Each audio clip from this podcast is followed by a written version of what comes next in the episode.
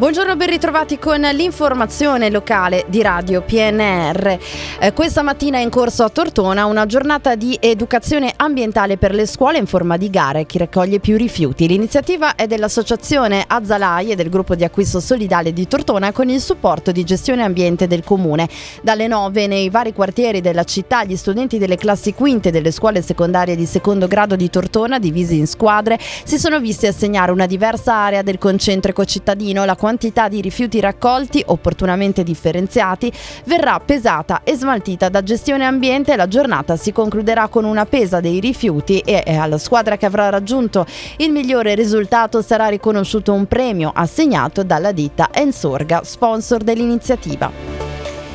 Nell'intricata vicenda dell'ex Silva, azienda siderurgica con stabilimento a Novi Ligure, i deputati PD della Commissione Attività Produttive della Camera e il parlamentare Federico Fornaro hanno replicato dicendo di non essere soddisfatti dell'audizione del ministro Urso sul futuro del gruppo siderurgico. I parlamentari chiedono che fine abbia fatto il miliardo di euro del PNRR stanziato per accelerare il processo di decarbonizzazione, fondo che il governo Meloni ha deciso di cancellare per spostare spostarlo sui fondi per lo sviluppo e la coesione.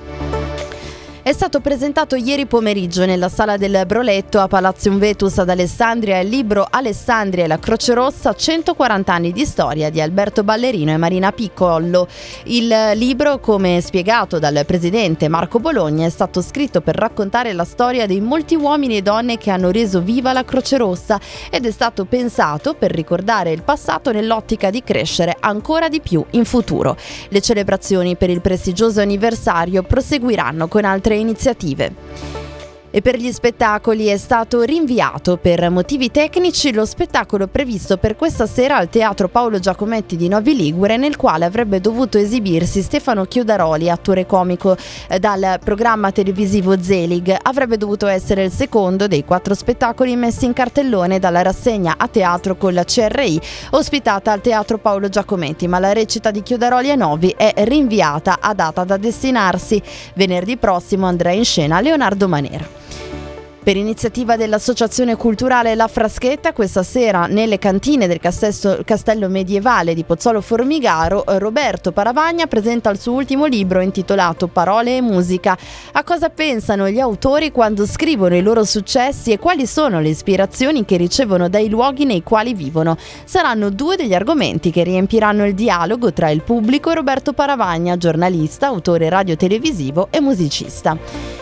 Durante la manifestazione Chiedilo all'archeologo, gli archeologi della soprintendenza e del museo civico saranno a disposizione dei visitatori del MADE di Tortona per rispondere a domande e curiosità a tema archeologico sui metodi della disciplina e sulle antichità di Tortona e del territorio. Ci saranno anche visite eh, guidate, l'evento si svolgerà sabato dalle 15 alle 21. In chiusura allo sport inizia un trittico di impegni sia per Dertona Calcio che per Dertona Basket. I calciatori saranno impegnati domenica in casa con il Bra, mercoledì in trasferta a Vado Ligure e la domenica successiva al Coppi con il Borgosesia. I cestisti prenderanno invece l'aereo per due trasferte sabato sera a Sassari martedì in Turchia a Bursa per la Champions League per poi scendere in campo la domenica successiva in casa contro Brescia. È tutto in redazione Stefano Brocchetti, Massimo Prosperi e Luciano Asborno, gli approfondimenti su radiopnr.it. Ora gli aggiornamenti con Trebi Meteo.